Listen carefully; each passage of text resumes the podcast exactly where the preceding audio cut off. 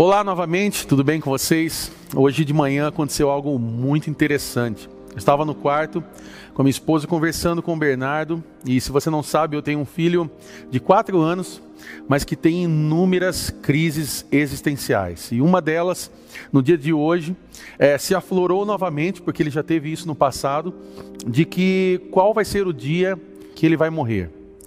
E ele começou a ficar triste ali naquele momento, porque ele disse que queria chegar até os 120 anos, e depois ele começou a entrar em crise, que ele não queria chegar até os 120 anos. E aí ele começou a perguntar se quando ele fosse ficar doente, quando ele estivesse com 120 anos, se eu e a Marcela nós iríamos socorrê-los. E, e nós começamos a dar risada, mas ao mesmo tempo a gente viu uma preocupação no olhar dele. E ele foi se emocionando com aquilo, porque ele começou a falar que ele não queria morrer. Ele começou a falar que ele não queria é, é, participar daquilo que nós chamamos da morte, do luto. E isso tomou aquele momento nosso e ele começou a chorar de verdade mesmo, derramar lágrimas, porque ele tinha medo de morrer. Isso, ao mesmo tempo que nos assustou e nos fez darmos risadas naquele momento, é, isso acendeu uma luz ali em nós da preocupação que o ser humano tem em morrer da necessidade que nós temos em fugir desse assunto pautado chamado morte. Mas ao mesmo tempo, ali naquele momento, me veio um pensamento muito interessante sobre isso. Porque ali nós conversamos com ele e conversamos que ele não tinha que se preocupar com os seus 120 anos. Estávamos falando sobre a volta de Jesus com ele. Nós ensinamos Eclesiastes 3 para ele que tudo tem seu tempo determinado e ele pôde é, se acalmar naquele momento, ele parou de chorar e ele entendeu que ele tem muita vida ainda para curtir, até porque ele só tem quatro aninhos. Mas o que me chamou a atenção nesse momento é que as pessoas, desde uma criança de quatro anos, e até mesmo eu e você, nós temos uma preocupação muito grande com a morte física. Nós nos preocupamos com o luto porque não fomos preparados para morrer. Mas esquecemos que muitas vezes eu e você, nós podemos estar vivendo uma morte espiritual. E é sobre isso que eu gostaria de falar nesse dia, de uma forma breve. A mensagem que eu queria falar com você hoje é: mantenha a chama viva.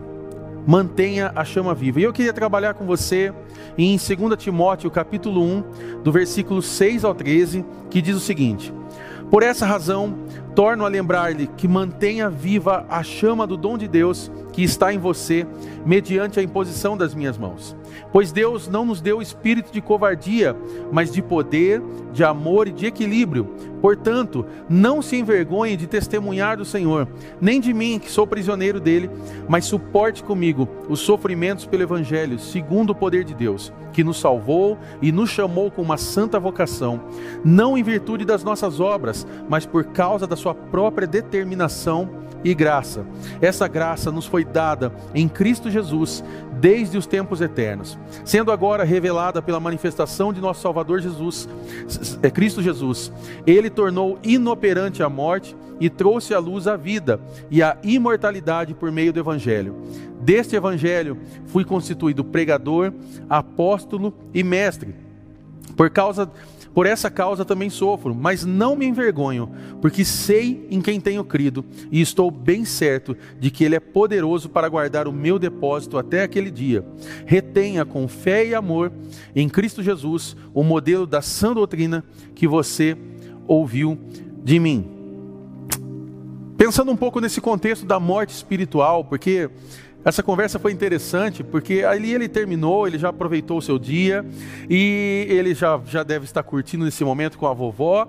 Mas o que não me chamou a atenção é, nesse contexto é que muitas pessoas esquecem de algo que é muito prioritário, que é nós termos uma vida com Jesus realmente a ponto de nós mantermos essa chama realmente viva em nossos corações. E há diversas coisas, há diversos fatores que podem fazer com que essa chama seja apagada em nossas vidas, que ela seja reduzida em nossas vidas. Nós temos, por exemplo, os pecados que podem nos afastar de Deus, nos afastar da presença de Deus, ressentimentos, pessoas que têm mágoas uns com os outros e que acabam se distanciando e a chama vai se apagando. Temos também um ponto muito importante que é a religiosidade. Pessoas que vivem uma religiosidade tão forte, tão forte, que não se relacionam com Deus e não experimentam de verdade uma vida com Deus, uma vida de liberdade com Deus. Nós temos também a inflexibilidade, pessoas que não são flexíveis, pessoas que são fechadas, que não dialogam, não, não, não dão oportunidade para que Deus possa trabalhar nos nossos corações. Nós temos também muitas vezes a vergonha, pessoas que muitas vezes por algum motivo é, se tornaram pessoas vergonhosas, pessoas que criam alguns receios e nisso a chama vai se apagando. Temos também pessoas acomodadas. Aliás, esse é um dos pontos que talvez é o que eu mais vejo na nossa geração. Pessoas acomodadas que não querem ter um relacionamento com Deus verdadeiro, que não querem ter uma vida é, pautada na palavra de Deus e que simplesmente se acomodam e vivem aquela ideia do deixa a vida me levar, né? Nós temos também preconceitos, pessoas que criaram preconceitos e preconceitos estabelecidos sobre Deus e que acabam abrindo mão de se relacionar e de ter uma experiência com Jesus. E temos também um ponto muito importante, que é o medo.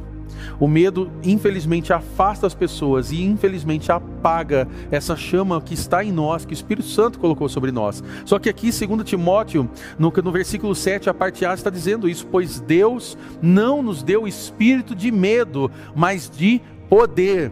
Então você precisa guardar isso, que Deus não quer que você tenha uma vida com medo, mas que você tenha realmente poder vindo dele para você vencer e manter essa chama viva. 1 Coríntios, capítulo 16, versículo 13 diz: "Estejam vigilantes, mantenham-se firmes na fé, sejam homens de coragem, sejam fortes." E o Espírito Santo, ele deixou essa chama acesa sobre as nossas cabeças. Não sei se você lembra, em Atos capítulo 2, do versículo 3 ao 4, diz o seguinte: E viram o que parecia línguas de fogo, que se separaram e pousaram sobre cada um deles. Todos ficaram cheios do Espírito Santo. Guarde isso nesse, nesse, dia em nome de Jesus. O Espírito Santo colocou uma chama sobre nós, sobre a minha vida e sobre a sua, que não pode ser apagada. Mas para isso, eu e você, nós precisamos dar passos, ter atitude de manter essa chama viva. E para que nós possamos manter realmente essa chama viva dentro de nós, eu queria falar sobre alguns pontos muito importantes para que eu e você possamos ser abençoados no dia de hoje. O primeiro ponto é: seja ousado em seu testemunho de fé. Seja ousado em seu testemunho de fé. Olha o que fala o versículo 8, a parte A. Portanto, não se envergonhe de testemunhar do Senhor. Esse é um ponto muito importante para nós, porque eu e você, nós estamos tendo a possibilidade em dias tão ruins como esses, dias da pandemia, nós não sabemos mais se estamos na metade, se estamos no fim, é, e eu vou ser bem sincero, eu não quero mais colocar data para essas coisas, eu sei que Deus está no comando de tudo e Ele está cuidando de nós, mas é importante que nesses dias, eu e você possamos ser ousados em nosso testemunho de fé. Nós não estamos proibidos de falar, nós não estamos é, é, proibidos de levar a mensagem de Jesus a outras pessoas, e Deus proporcionou nesses dias a oportunidade de nós testemunharmos o que Jesus pode fazer por nós. Tem muita gente desacreditada da vida. Tem muita gente que por causa de um vírus abriu mão da vida. Mas nós nesse momento nós, nós entendemos através da palavra de Deus que não é tempo de retroceder, mas é tempo de avançar. Avançar na nossa vida profissional, avançar na nossa vida espiritual, avançar nos relacionamentos e avançar também testemunhando a palavra dele, testemunhando a fé que ele colocou em nós, para que nós possamos abençoar outras pessoas. O segundo ponto que eu queria falar com você você, viva consciente do seu chamado. Viva consciente do seu chamado. O versículo 9, a parte A, diz que nos salvou e nos chamou com uma santa vocação. Me permita aqui destacar algumas coisas para você nesse, nessa parte desse versículo. Primeira coisa que eu quero destacar para você é o propósito do Evangelho, que nos salvou. O evangelho, ele é o único instrumento capaz de dar salvação ao ser humano, porque ele é a boa nova acerca de Jesus. Ou seja, o que nós entendemos nesse contexto? Que só o Evangelho é a justiça de Deus, é, é, só, só no Evangelho a justiça de Deus é revelada, ou seja, só no Evangelho há salvação. Só no Evangelho é salvação. Mas aí vem a pergunta: o que é salvação? E eu gosto de lembrar o que John Stott fala sobre isso, porque ele diz que salvação é um termo majestoso que evidencia todo o amplo propósito de Deus, pelo qual ele justifica, santifica e glorifica o seu povo. Uma segunda coisa que eu quero pontuar aqui dentro desse versículo é a eficácia do Evangelho. É a eficácia do Evangelho, porque diz aqui, ó, e nos chamou com santa vocação. Guarde uma coisa: o mesmo Deus que nos salva por intermédio do sacrifício de Jesus, ele nos chama eficazmente pela palavra, pelo poder do Espírito, para a santidade. E olha o que vai dizer Efésios, Efésios capítulo 1, versículo 4: Porque Deus nos escolheu nele antes da criação do mundo para sermos santos e irrepreensíveis em Sua presença. Ou seja, viva consciente do seu chamado, daquilo que Deus te chamou para fazer e dos propósitos de Deus para a sua vida. É, tem pessoas que nesse momento da pandemia se revelaram e se revelaram de uma forma muito ruim. Porque no momento em que veio essa dificuldade, as pessoas simplesmente se desconectaram de Deus. Nós sabíamos que dentro de uma celebração como essa que nós temos aqui na igreja local, é, com todas as cadeiras preenchidas, é, com as fotos mostrando inúmeras pessoas, nós sabemos que no meio desse povo existe a multidão. Mas o que me assusta é que o número da multidão parece que está se aumentando, e não só na, minha, na nossa igreja aqui, é, a qual eu faço parte, mas em todas as igrejas. E me preocupa ver Pessoas que muitas vezes já estiveram em cima de um púlpito cantando, tocando ou fazendo algo para Deus, hoje simplesmente é, deixaram a chama se apagar e voltaram para a multidão. Deus está te convidando hoje a voltar a acender a chama. Deus está convidando você hoje, através do Espírito Santo de Deus, a você se aquecer novamente e lembrar que Ele tem um propósito especial sobre a tua vida, ao qual Ele quer cumprir e realizar através de você. Ele quer usar você nos, nos, meios de convívio onde você está, no seu trabalho, na sua empresa, no seu ministério, naquilo que você já fez talvez anos atrás, naquilo que Deus já colocou para você. Ele quer trazer de volta isso, mas para isso você precisa permitir que Deus possa te encher e que realmente o Espírito Santo possa trazer de volta essa chama, você possa viver essa experiência novamente. Creia nisso hoje, em nome de Jesus. Terceiro ponto Reconheça seus dons espirituais. Reconheça os seus dons. Olha o que fala o versículo 11: Deste evangelho fui constituído pregador, apóstolo e mestre. Olha o que Paulo está falando aí com Timóteo. Deste evangelho fui constituído pregador, apóstolo e mestre. E me permita novamente chamar a sua atenção para algo. Olha o, o, quanto é importante essa passagem. Aqui nós estamos vendo a responsabilidade de anunciar o evangelho. Olha o versículo novamente. Deste evangelho fui constituído pregador, apóstolo e mestre. Guarde uma coisa no dia de hoje, em nome de Jesus. Uma vez que a salvação ela é concedida por intermédio do evangelho, é absolutamente necessário proclamar essa mensagem. Não há esperança de salvação para o pecador fora do evangelho. Eu vejo muitas pessoas hoje em dia é, flertando com ideias tanto progressistas quanto ideias é, pluralistas, ideias é, relativistas, que fogem um pouco do contexto daquilo que a palavra nos ensinou.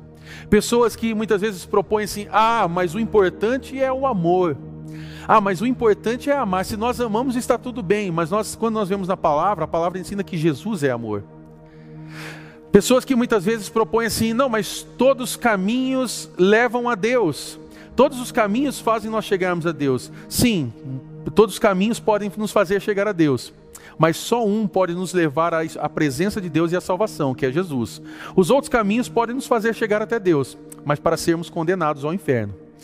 Então não adianta nós tentarmos propor nos dias atuais essa ideia de que é, nós conseguimos dar um jeitinho, ou que nós entendemos muito mais do que a palavra de Deus nos ensina, ou que talvez você agora você descobriu algo que é, durante milhares de anos não foi descoberto e que agora você pode entender de uma forma diferente a palavra de Deus. Não, a palavra de Deus ela continua viva, ela continua nos ensinando e há aqui é, a responsabilidade que foi colocada sobre nós cristãos, nós que somos salvos, escolhidos por Jesus, a responsabilidade de eu e você anunciarmos o Evangelho.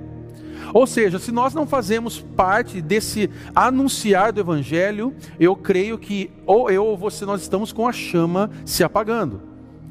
Se você hoje é alguém que simplesmente só tem ouvido, se você tem passado pela CR Online, você tem ouvido essa mensagem, você tem gostado de tudo isso, mas você só ouve, ouve, ouve, e você não consegue compartilhar essa mensagem com alguém, não, eu não estou dizendo de compartilhar de redes sociais, eu não estou falando do botão compartilhar, eu estou falando de levar a mensagem, de falar de Jesus a outras pessoas. Até porque, eu vou ser bem sincero, hoje em dia é muito fácil para nós levarmos uma mensagem de esperança às pessoas. O botão compartilhar, ele funciona funciona, mas nem isso as pessoas fazem.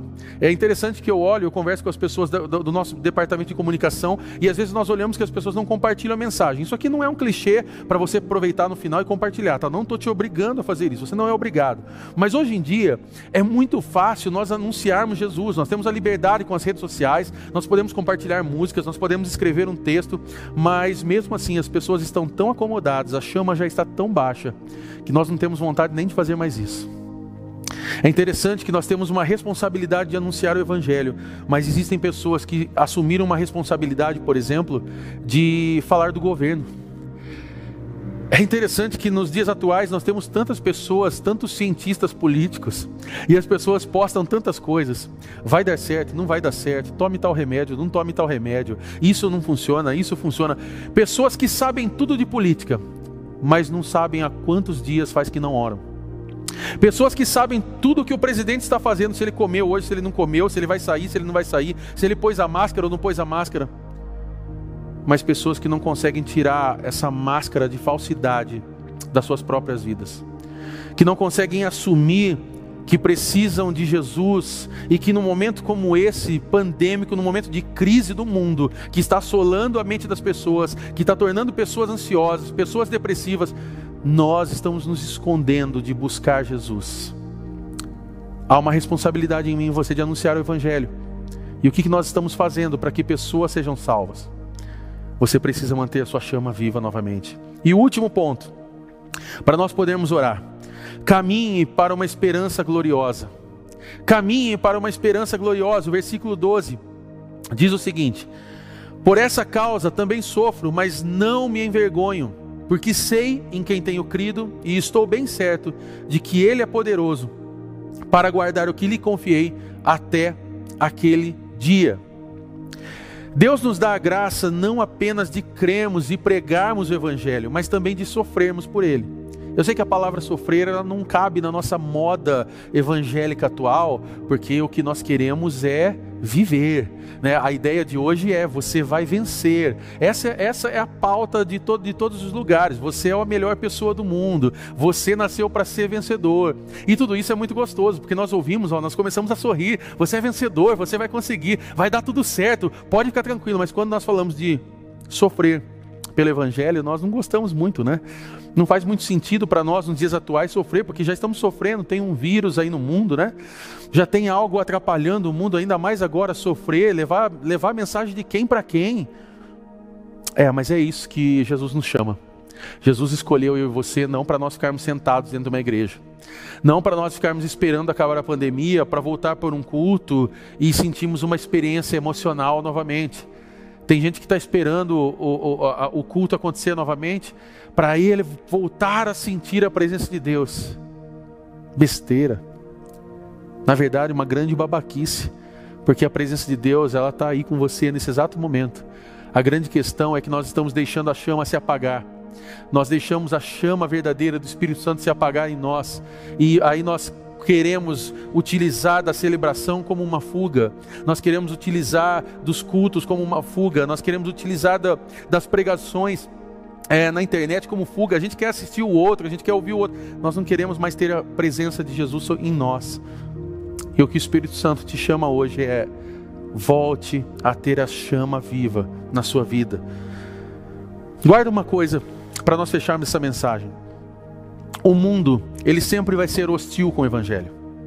Não há negociação. Eu vejo muitas vezes atores globais, pessoas que vão lá naqueles programas de televisão, e aí eles falam algumas coisas sobre o evangelho, e aí eles comentam alguma coisinha ali meio diluída, e aí eles falam algo, e aí todos aqueles atores globais, aqueles artistas ali, os apresentadores, uau, isso sim é o evangelho, isso sim, porque aquilo se torna igual ou se torna muito gostoso é, para aquelas pessoas que estão ali, porque talvez elas não precisam mudar tanto, elas podem simplesmente concordar com essa mensagem e tudo aquilo faz muito bem, mas a grande questão é que o homem natural, ele repudia o evangelho, sabe por quê?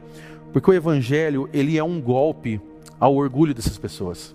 O evangelho verdadeiro, ele é um golpe às pessoas que é, a, ao homem natural. Porque o homem espiritual, aquele que conheceu Jesus, que tem uma experiência com Jesus, aquele que compreendeu o evangelho, ele se sujeita a isso. E sabe por quê? Porque o evangelho, ele revela à humanidade a sua total falência. O evangelho, quando ele, ele chega até nós, ele revela à humanidade toda a falência espiritual que nós temos e ele mostra que a humanidade está perdida. Ele mostra que eu e você precisamos de salvação. Ele mostra o quanto eu e você somos orgulhosos. Ele mostra o quanto eu e você somos pecadores. Ele mostra o quanto eu, você e toda a humanidade precisa do sangue poderoso de Jesus para nos transformar. Por isso, o que eu quero convidar você no dia de hoje a compreender é que o Evangelho, na verdade, ele humilha a humanidade, ele humilha o ser humano, mas ele exalta Deus. O Evangelho, ele nos propõe a exaltação do nome de Jesus, ele nos propõe que Deus seja exaltado e que nós, seres humanos, venhamos se sujeitar a esse senhorio. Por isso, eu quero fechar essa mensagem fazendo você refletir em algo. Como está a chama no teu coração? Como está a chama sobre a tua vida? Será que você hoje é alguém que tem permitido essa chama realmente se manter viva no teu coração? Ou será que você é alguém que deixou tudo isso de lado e está esperando voltar à celebração presencial para voltar a falar com Deus? Eu quero te convidar no dia de hoje a orar e ser sincero com Deus. A ser sincero. A não se preocupar, como eu falei no começo dessa mensagem, como o Bernardo pensa: ah, não, mas eu estou me preocupado com a minha vida e com a morte. Não se preocupe com a morte física. A nós não sabemos o dia que ela vai acontecer. Se preocupe de você estar vivo espiritualmente, no dia que o seu corpo for entregue de volta à, à morte, o dia que o seu corpo voltar ao pó, que o teu espírito e a tua alma possam estar regenerados diante de Deus e você possa estar salvo. Que não haja morte eterna, mas que haja vida eterna sobre a tua vida. Essa deve ser a nossa prioridade. Por isso eu convido você a orar no dia de hoje e pedir que o Espírito Santo mantenha a tua chama viva. Eu queria orar com você nesse momento. Pai, em nome de Jesus, eu peço que o teu Espírito Santo reaqueça os corações daqueles que estão ouvindo nesse momento, essa mensagem, que estão assistindo nesse momento. Eu não sei aonde essa mensagem irá chegar, mas eu sei que, Senhor, que o Senhor está falando com aqueles que precisam voltar a deixar essa chama queimar novamente por aqueles que estão afastados, por aqueles que, que num momento de dificuldade é, se sentiram é, feridos, machucados e que desistiram de buscar a tua verdade, a tua palavra, o teu evangelho que nos transforma, que exalta o nome santo do Senhor e que nos humilha de forma a nos colocarmos debaixo do teu senhorio e reconhecermos as nossas limitações. Espírito Santo de Deus, eu oro para que o Senhor sopre sobre cada um deles e que nesse momento essa chama possa ser reaquecida e que eles possam ter uma chama viva sobre os corações deles. Eu oro, Deus, para que isso se mantenha e que eles possam viver grandes experiências do Senhor e que eles possam anunciar salvação àqueles que estão perdidos. É o que eu oro e te agradeço em nome de Jesus. Amém e amém. Nesse momento eu gostaria de falar algo contigo. Nós estamos muito alegres porque nós estamos é, iniciando um trabalho especial, um trabalho da CR Music, um trabalho que começa a partir desses dias, mas que eu creio que vai tomar uma proporção muito legal. Nós gravamos esse clipe conforme nós vínhamos conversando já há algumas semanas aqui na CR Online. Eu não sei se você lembra, nós pedimos para você, para tua família, é, encaminhar um contato para que a gente pudesse gravar e tal. E toda a nossa equipe, é, todo o nosso departamento de comunicação e todas as pessoas fizeram um trabalho espetacular e nós produzimos uma música junto em parceria com a 33 Rec. Nós fizemos a música Chama Viva.